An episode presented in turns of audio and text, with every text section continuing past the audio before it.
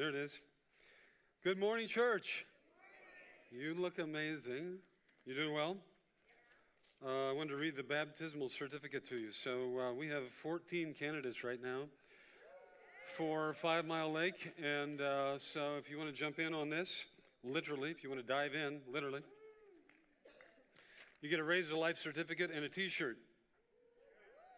That's a pretty good deal, right?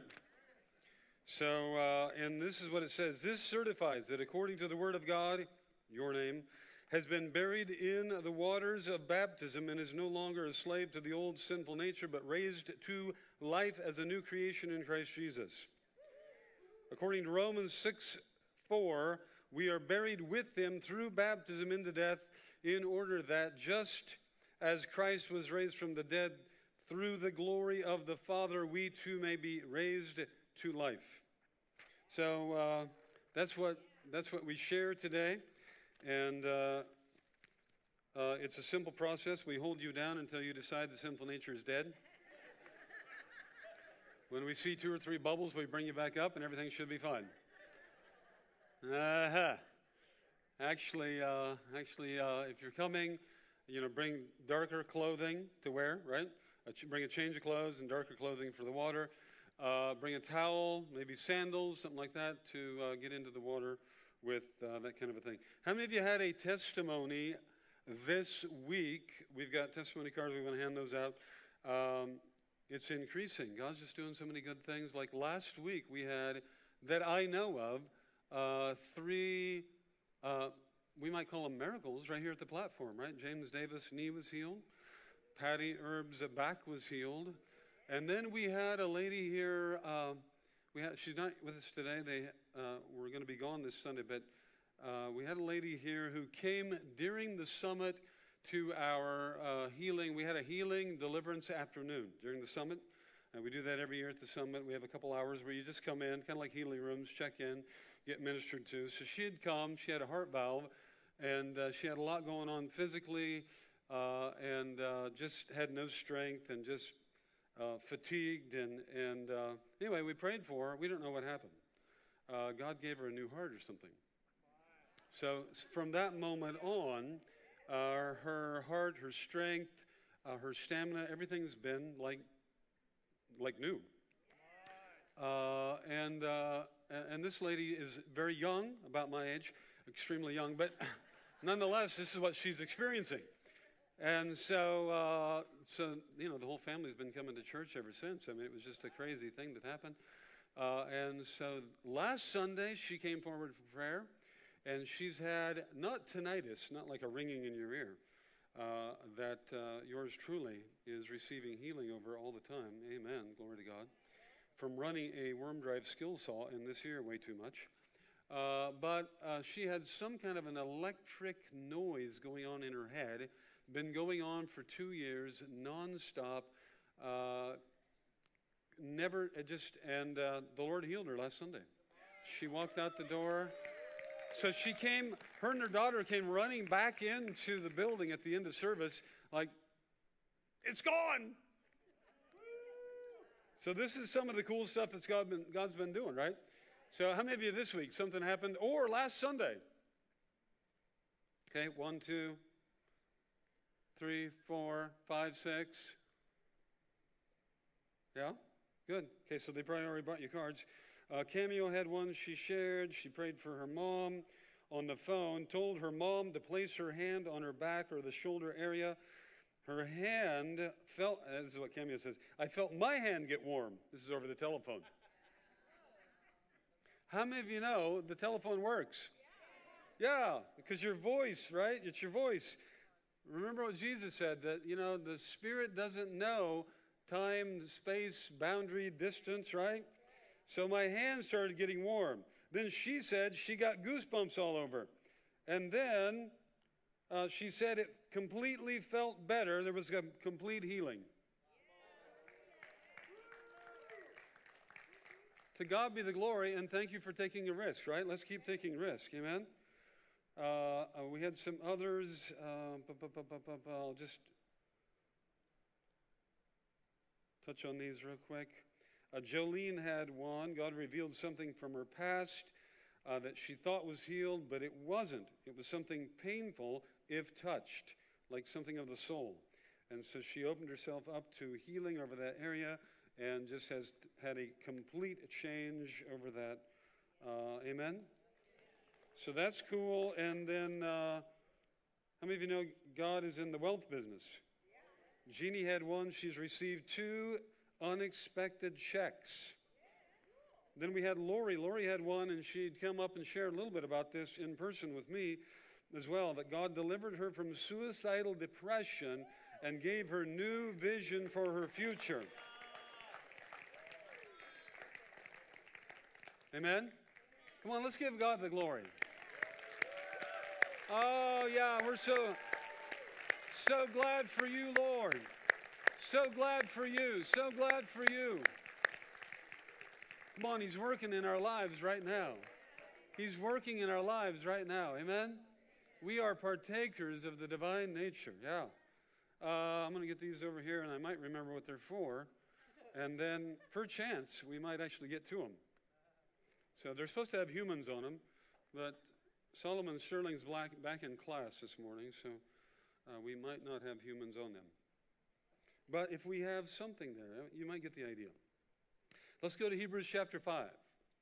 And uh, we're going to skip over some of the Melchizedek priesthood stuff, of which there's a bunch. And we'll come back to that later because he's all over in Hebrews, right? So 7, 8, 9, 10. Uh, so we have more uh, of him that we'll get to talk about. Um, so, but I want to dive in and kind of finish out. We'll try to finish out uh, chapter 5 the best we can. So let's, uh, let's dive in, though, from the top of the chapter, if that's okay. Uh, for every high priest taken from among men is on, appointed on behalf of men in things pertaining to God, in order to offer both gifts and sacrifices for sins. He can deal gently with the ignorant and the misguided, since he also is beset with weakness, and because of it, he's obligated to offer sacrifices for sins, as for the people, so also for himself. And no one takes this honor to himself, but receives it when he's called of God, even as Aaron was. So also Christ did not glorify himself so as to become a high priest, but he who said to him, You are my son, today I have begotten you. And just as it says in another passage, You are a priest forever, according to the order of Melchizedek. So, in other words, he was called of God as well. Yes? We okay? You still there? Verse 7. In the days of his flesh, he offered up both prayers and supplications with loud crying and tears to the one able to save him from death, and he was heard because of his piety or his reverent fear. Now, what, what he's going to move into here a little bit, uh, and I don't want to preach before we preach, but what he's moving into here to a little bit is that, like, like Aaron and his lineage, uh, in a similitude, that they could relate to the people. They could relate to the people because they themselves were human. Jesus, too, had to go through a process wherein he could relate to us, wherein he could sympathize. So, again, he's qualifying Jesus. A lot of what he's doing, he's qualifying Jesus, and he's elevating the qualifications of Jesus actually above the qualifications of Aaron. And these two priesthood now are being compared, and he's talking about the priesthood of Aaron uh, throughout the book of Hebrews because he's writing to Jewish believers. So he's talking about the priesthood of Aaron and the Levitical system, uh, priesthood system, and now he's also telling us about the priesthood of Jesus, who is not called or not of the lineage of Aaron, nor of the Levite, uh, tribe of Levi, but of the order of Melchizedek. Uh, so, pick it up back at verse 7. Is that all right? Quick explanation. In the days of his flesh, in other words, uh, and, and this is always good for us to prime our minds on this, uh, is that so much of the word, the New Testament, uh, we need to see it in the light of Jesus and his, his humanity. And that's a little bit of what he's trying to say here. He's trying to keep us remembering that, that Jesus was doing these things in his humanity, not in his divinity. Remember Philippians 2 5 and following, that he had set his divinity aside, though he could have held on to it, to walk this out, to please the Father, to work redemption for us. He had to set aside his divinity and accomplish what he accomplished as a human in, in flesh so that it would be effectual for our redemption. Because it wouldn't be fair if the divine Jesus beat Satan up, right? Uh, I mean, that would only maybe take one flick of a finger, right? So it wouldn't be, it, it, it, had, and of course, remember, this goes back to so many scriptures that we rehearse and talk about here, that the earth had been given to the sons of men. So again, we're talking about not just God like redeeming the universe, He's, his focus is on the earth, his focus is on humanity. These flesh and blood earth suit people, right? That's the focus of redemption with Jesus. And so he had given the earth to the sons of men. This is part of why Jesus had to become the Son of Man. He had to become a Son of Man. He had to enter into our earth suit, he had to enter into our realm. And actually, his flesh or his humanity was his passage into the sphere that God had given the earth to. That makes sense? He didn't give the earth to angels. He didn't give the earth to some other divine being. He gave the earth to the sons of men. So Jesus had to come into humanity that he might be an heir of the earth. Right? Now, the problem is, all of humanity was under the influence of Satan. Because when Adam fell, essentially the earth was turned over to Satan because whomever you obey, to that one you are a slave. Romans 6, verse 6, right? And so this is how Satan became the prince of the power of the air. He was just a creepy, crawly serpent, right? But but now he has this place of authority. By the way, sideline on sports, this is how Satan could go back up and visit God in the book of Job. He was going in man's authority, he was going in what Adam could have done or previously did. Baseball later at the picnic, we'll throw you a curveball. Where's your humor? What's going on around here? At least a spirit of levity in this place. All right. In the days of his flesh, he offered up both prayers and supplications with loud crying and tears to the one able to save him from death. By the way, the actual uh, Greek there does not say from death, but out of death. And he was heard because of his piety. Although he was a son, now again, we're going to talk about humanity in his flesh. Uh, and we know where he did this, by the way. We know the premier place that he did this Though there might have been some other places where he wept when Lazarus uh, passed away. He wept. There might have been some other places, but we know that in Matthew 26, he enters into the garden where there's a death before a death, right? And he's weeping over us. He's weeping over Israel. He's weeping over Jerusalem. He's weeping and he's crying unto God. And, uh, and this was, by the way, everything he did that's recorded in Matthew 26 he wasn't doing that in his divinity. This wasn't like the divine one dying on a cross. He knew that he had nerves. He knew, he, had, he knew that he felt pain.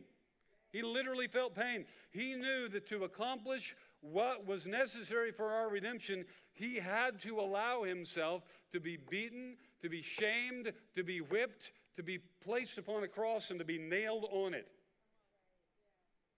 So it's through this suffering, though, that he was identifying with the suffering that we experience, the pain we experience, being under the curse. Isn't that wild? So here it goes on. Although he was a son, he learned obedience from the things which he suffered. And having been made perfect, he became. Now, by the way, we know Jesus was perfect. Jesus didn't sin. If he would have ever sinned, it would have blown the whole thing. He was born without sin as the first Adam was. He did not sin. And there was no sin in him. Right? So when it says, and being made perfect, which, you know, the various translations uh, handle this very similar. Uh, and having been made perfect, he became to all those who obey him the source of eternal salvation, being designated by God as a high priest according to the order of Melchizedek. What that means, having been made perfect, that means having been made perfect as a priest. Before he endured suffering, he could not have been a perfect priest because he couldn't identify with what we felt. And a priest, to be perfect, has to identify with what the humans they're representing feel. So his suffering is what perfected his priesthood. Now, he was also already perfect as a son, he was already, also, already perfect as Jesus. But it's the suffering that perfected him as a priest so that, that actually, when you feel pain, the pain you feel under the curse, under the weight of the world system, under failure or or, or difficulty or struggle, the weight that you feel, the, the pain that you feel, he can identify with it because when he suffered death on your behalf, he was actually suffering through a form of the weight that's on you. So that's why we have a high priest who can sympathize You ever had anybody make a mistake around you and instead of yelling at, the, yelling at them, you actually sympathized? Has that ever happened? Two of you? Ten of you? I know, because, you know, somebody makes a mistake and, you know, maybe, you know, maybe the, the carnal. This is a sign of your maturity, by the way, right? Sign of maturity. Because the, the carnal reaction is maybe to shame them, bring, bring it to light, shout it from the housetop. But when you, when you uh, sympathize, when you have compassion, when you, when you feel, when you feel kind of the weight or the result of the pain of what they just did, and you can emote compassion, that's pretty powerful. And that's, that's actually entering in a little bit to your high priestly role. See, Revelation comes out here in a ways in chapter 1 and then I think it's chapter 5 twice he says that we are kings and priests unto our God we actually have a priestly role with one another in that we can emote pain uh, we can emote compassion when our fellow brothers and sisters experience pain and then that compassion can move us faith worketh by love if you're moved with compassion, it'll make a demand on your faith, and your faith will reach and do something to bless that person. That make sense? So let's keep let's keep moving. Although he was a son, he learned obedience. By the word, by the way, the word obedience here is not quite appropriate. Uh, if that's okay for me to, to just say that to you. Uh, it wasn't like Jesus had a problem with obedience, with, with obeying. What he was actually learning, this is interesting, but the word in the Greek is hup a koe. Okay? And the word in the Greek actually means that he learned to hearken or to listen for a knock on the door or to pay attention. So this is interesting. The Holy Spirit's leading him, and the Holy Spirit's leading him actually into the suffering that will produce redemption. So God's got something really big in mind, something great in mind. We're told later in Hebrews chapter 12 that he endured the pain, he endured, he despised the cross, he endured this for the joy set before him. So Father's ministering to him and showing him, you and me, a couple thousand years down the road, we're the joy set before him. right? And so this is happening, but obedience is not is not so much what you have to think about with Jesus is Jesus is the forerunner of us. He's the firstborn of many sons.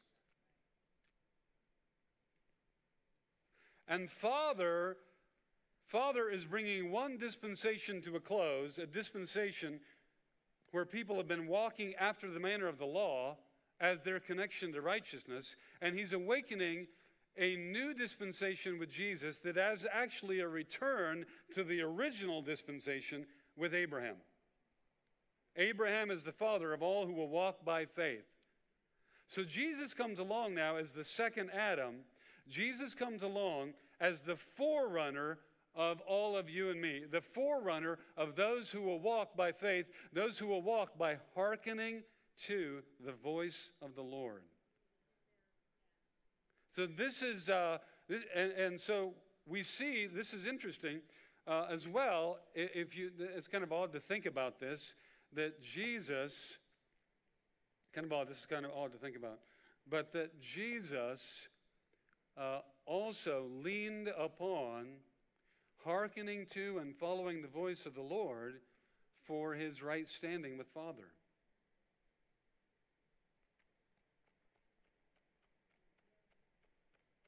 Because if he would have transgressed, he could have lost his righteousness. Remember, I told you a few weeks ago that righteousness is actually not righteousness until it's tested. So when Adam, Adam was, Adam was given righteousness, but when tested, he turned and followed another voice. Jesus is given the gift of righteousness, that is sinlessness, but when tested, he stays true and keeps following the voice. So the word obedience is woven into this idea that he's hearkening to the voice of the Father, that he's following the voice of the Father. And this is really a forerunner relationship for us because he's modeling for us how we're going to relate to Father from now on.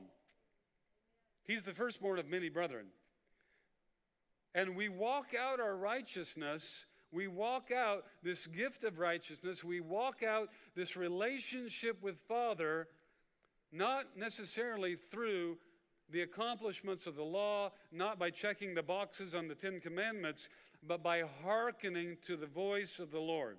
Right? Is that all right?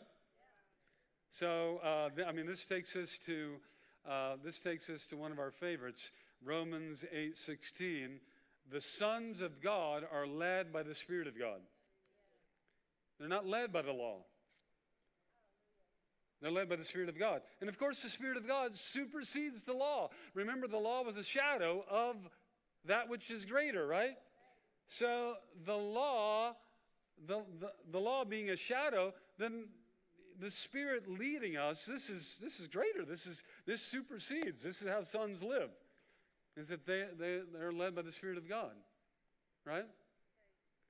So Jesus says in Matthew 5 5 that the righteousness, the righteousness of Abraham, the righteousness of Jesus, the righteousness of promise, the righteousness of the, of the born again ones will supersede the righteousness of the law. Is that all right? Okay. So just. Uh, some chips and salsa there as we move through the text. And having been made perfect, he became to all those who obey him, all those who, same word, who, pay, who, who pakeo, something like that. Okay? He became to all those who obey him, to hearken, all those who hearken to him. Hearken to him. We're going to get into this more because this whole chapter is about this hearkening thing, actually. Um, yeah, so hopefully we'll get into more. Uh, he became to all those who obey him the source of eternal salvation, being designated by God as a high priest according to the order of Melchizedek. Concerning him, we have much to say, and it's hard to explain, since you have become dull of hearing. For though by this time you ought to be teachers, you have need again for someone to teach you the elementary principles of the oracles of God. Now, he just gave him a right hook and a left jab uh, because no adult likes to be called a baby. You little babies. Remember when you were growing up, somebody, you know, you hit the whopping age of seven or eight or something, and then somebody called you a baby, right? Did you like that? So he's talking to the Hebrew readers, right? So in Rome, but then all the way back to Jerusalem, and he's just got up in their grill and whacked them a good one and uh, told them that by this time you all, you all ought to be professors, teachers. Uh, you, you ought to really know this stuff.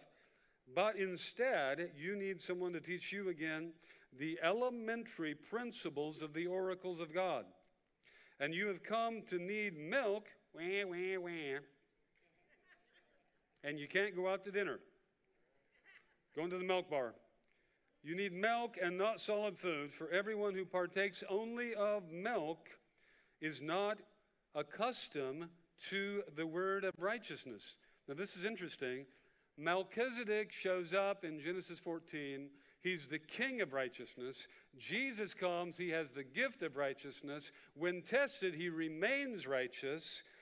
Then his priesthood is established not by the order of lineage, but by an indestructible life. Indestructible. Well, let's kill him. Uh, that didn't work out good. He's popping out of the grave. Uh, Okay, so you, we can't kill this guy. You can't keep a good man down. You know where that came from, by the way? Good God, right? You can't keep a righteous man. Righteous people are going to resurrect. That's why you're going to resurrect, because you've already passed out of death into life. You've already passed out of iniquity into righteousness. Concerning him, we have much to say. You've become dull of hearing. Uh, you, by, by now you should be teachers, but uh, you're like babes. For everyone who partakes only of milk is not accustomed, acquainted to the word of righteousness. And by the way, that phrase, word of righteousness, that kind of hangs out there as like, whoa, what in the world is that? Word of righteousness. Okay? So we're going to visit that a little bit and talk about that. For he is an infant. Solid food is for the mature, who, because of practice, have their senses trained to discern good and evil. Now, that's all the New American Standard. Uh, but I want to I want to visit some of those verses real quick and uh, talk about what he's trying to say uh, in these verses. Um, is that all right? Let's go to uh, verse 12 and. Um, We'll pick it up there again and just read through that, and I want to pick up on a few things. Uh, for, the, for one thing, the word baby here, um, and the kind of the accusation of baby, the word baby here is nepios in the Greek. It means infant, little child, minor, not of age, childish, untaught, unskilled, one who needs to be carried and cared for. And he's saying that verse 13, he's saying that those who are babes are unskilled in the word of righteousness. They are babes, they only partake of milk. Uh, one, uh, one translation says unskillful in the word of righteousness. Another translation says uh, not accustomed to the word of righteousness. Uh, listen to the Passion Translation. Uh, the Passion Translation says, um, this is good. You're, you're like children, still needing milk and not ready to digest solid food. For every spiritual infant who lives on milk has not yet been pierced by the revelation of righteousness. So that's interesting. He's talking about Melchizedek, he's talking about Jesus, he's talking about the importance of righteousness, uh, and he's saying actually that righteousness, getting, getting this down, that this righteousness that you have, the righteousness of the good news, the righteousness of Jesus, has been imparted to you as a gift in and through what Jesus has done. It actually determines your acceptance of it, your understanding of it, your welcome of it. He's talking to Jewish believers who were very used to having a righteousness after the manner of performance and of the law. He's saying, your, your understanding, the gift of righteousness, the word of righteousness, this is critical for you to discern the voice of God, to hear what He's saying, for you to go on and actually receive greater things from God. So he's, he's telling us, and there's another little passage that tells us that in 2 Corinthians. I want to read it. 2 Corinthians 3.12. Is this all right?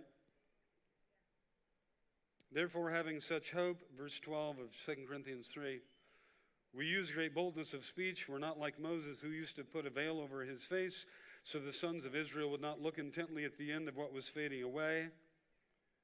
But their minds were hardened, for until this very day, at the reading of the Old Covenant, the same veil remains unlifted because it's removed in Christ. But to this day, very day, whenever Moses is read, a veil lays, lies over their heart. But whenever a person turns to the Lord, the veil is taken away. Now, the Lord is the Spirit, and where the Spirit of the Lord is, there's liberty. Now, this is interesting because he's making a very similar accusation in comparison to the Corinthians. He's saying that, and these are believers in, in Corinth, and he's saying that if you that were acquainted with the law continue to think that your, that your connection to God is through the law, you're not understanding, you're not realizing there's actually a veil over your heart. It's almost like what he's saying in Hebrews you're dull of hearing. You're dull of hearing. When we come to Christ and we access God and receive the gift of righteousness through Jesus, this is where the veil is removed, and this is where we begin to perceive higher things, and our ears perk up, our heart is lifted into a realm where we can hear what God is saying, and now once we can start partaking of meat and not milk. That right?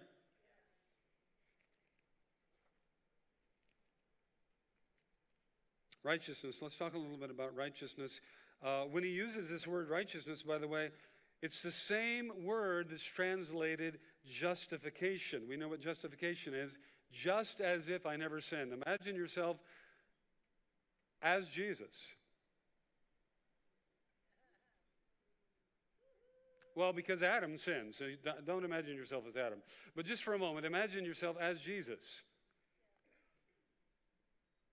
having never sinned, would life be different for you? Would your perspective be different? You think you'd have a little more victory over the enemy?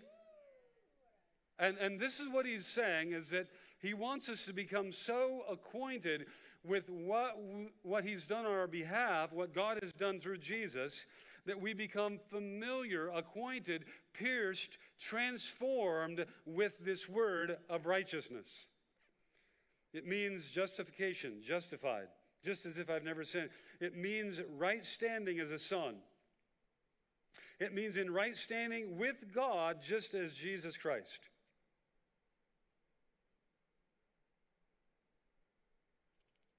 It means given a place at Father's table. It means brought into the family. It means given a full inheritance with Father.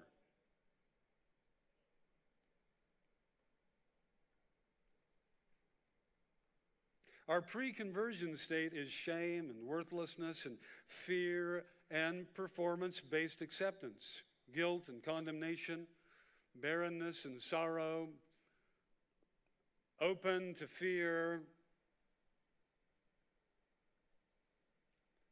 But what God's done for us in Jesus, He's imputed the gift of righteousness to us. There's one verse Paul writes about to the Corinthians. He says, Through his poverty, we were made rich. 1 Corinthians 16 9. Through his poverty we were made rich. Another verse, 2 Corinthians 5:21.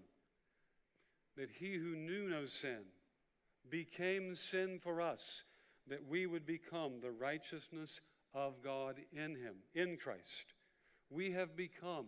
And this word righteousness, it actually defines your new identity. It's not just a spot, a place but it actually defines your new identity because it means son. It means daughter, and it's beyond adoption. It's not like just I was added to the family. Because you've been born of the Spirit, then He has spent, sent the Holy Spirit to live on the inside of you to change you organically. You are not who you were. He's marked you with the Holy Spirit on the inside. Adoption is one of the ways that we talk about bringing into being brought into the family, but it is a short-sighted metaphor or parallel because we are truly those who are transformed by the indwelling Holy Spirit. Now, he couldn't come and dwell in messed up people if he didn't give us the gift of Jesus' righteousness as a gift, right? He, he couldn't. So, I mean, what he's after is relationship. He's after relationship. So he gives us what we don't deserve in Christ when Christ takes upon himself what he doesn't deserve. This is great exchange so that we can have relationship. Yeah? So uh, these chairs represent, uh, this is Solomon, but he's actually working in kids this morning. This is Solomon Sterling. Used to go by Sterling for many years, but now he goes by Solomon, which is his true name. Sterling's his middle name. And this is uh, some other 19 year old. What should we call this one? Bob. We'll go for Bob. All right, so we got Solomon over here, we got Bob over here. Uh, and I, I want you to, by way of illustration, I want to talk about this a little bit. Is, you know, this is what righteousness means and righteousness does. Uh, Solomon, uh, Solomon is a Wolfe. And I know I've alluded to this, but I want to work it a little bit. Solomon is a Wolfe. He's a Wolfe by birth. Right?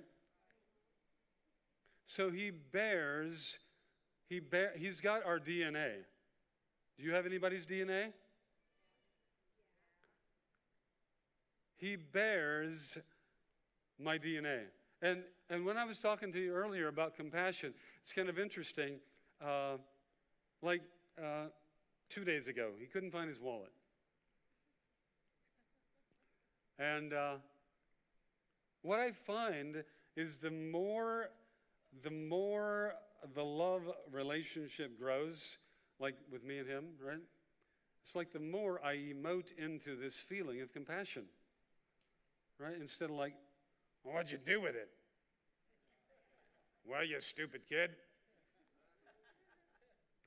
Well, if you'd do this or that, blah, blah, blah, right? I'm like, whoa, where could it be? I mean, I just emoted into this compassion, this sympathy. And that's what I'm talking about is that that this is this is Father, by the way. Uh, so so when when you're sitting in this chair and and you have been born into God's family, most of the time we think where it says the Holy Spirit bears witness to the truth, Romans chapter 8, we're thinking that he's bearing to, witness to the truth that we're no good that we didn't measure up, that, that we're not worthwhile.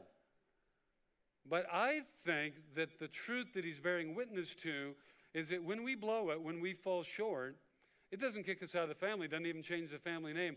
I think the Holy Spirit bears witness to the truth that, hey, I got better things in mind for you than that. Hey, you're royalty. Hey, come on up to a higher level. Hey, you don't need to grovel down there. Hey, I got, I got more resources for you. And I think that as a child, and so here you are over here, that this righteousness is a gift imputed to you by what God has done in Jesus. And here's, here's Bob over here, right? So, Bob, I can use the word Bob, Nathan Bob, because it's my dad's name, so I'll just, and my brother's name, so I'll just beat them up real good. Kidding. But uh, here's Bob over here, right? If Bob is not a Wolfe, if, if, if this Bob over here is a Johnson, whatever, no amount of acting like the Wolfe family will get Bob into the Wolfe family. right?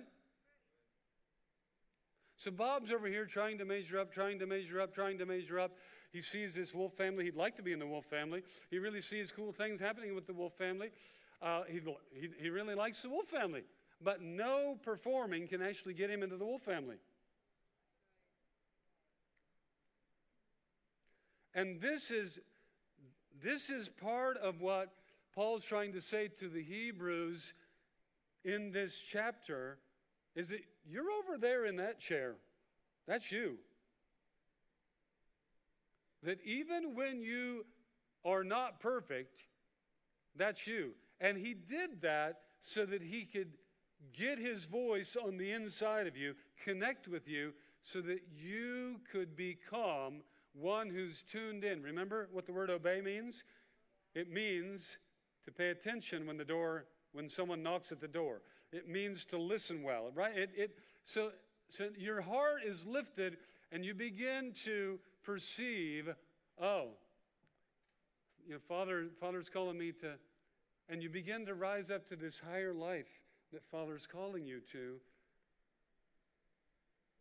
long before you deserve it in perfection because He has granted the righteousness of Christ to you as a gift. I need the band to come help us move into our first closing.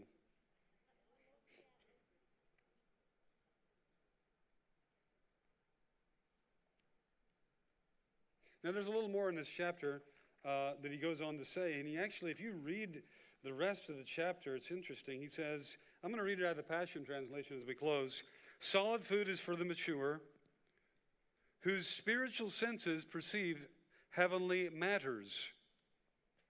They've been adequately, adequately trained by what they've experienced to emerge with understanding of the difference between what is truly excellent and what is evil and harmful.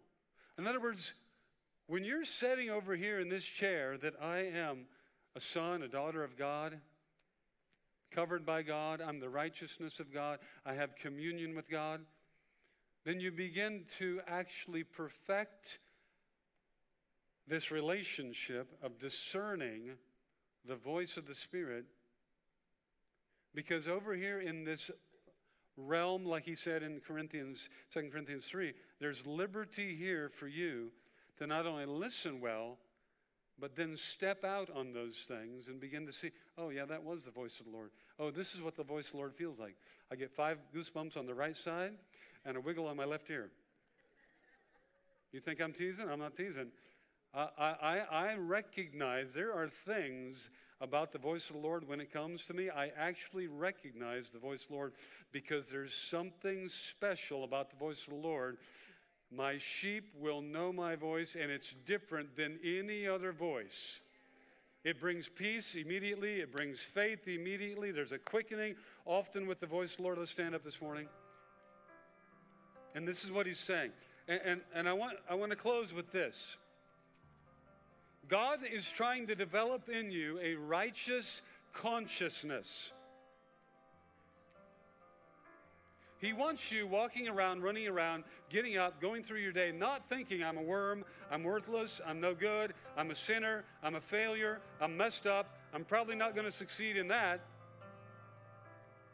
He, he doesn't want that. He wants you functioning with a righteous consciousness that He has placed his Spirit in you. He's testifying constantly of a higher truth about you. Way, he's the greatest cheerleader. He's testifying about these crazy things about you, and he wants you to believe they're actually truth.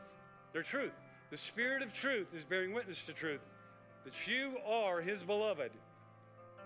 You're a joint heir with Jesus, an heir of God. So he wants you to have this righteous consciousness. It's to be mindful always that you are one with the Lord, justified, accepted, transformed. You have a new nature, and you are a partaker of the divine nature. That's you. That's you. That's you. Yeah, come on, give him a thank offering this morning.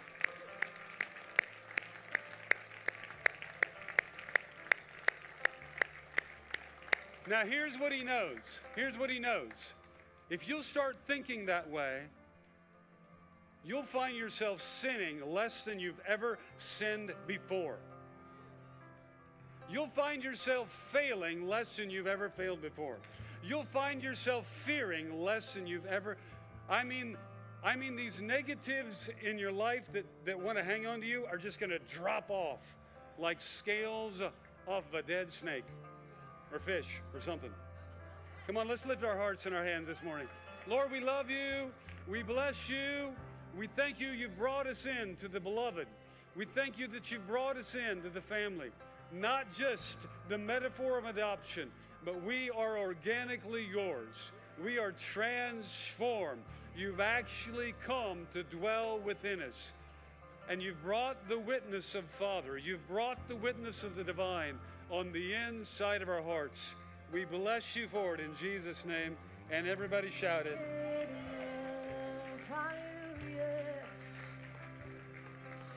Oh, I can't get enough of your amazing love, of your amazing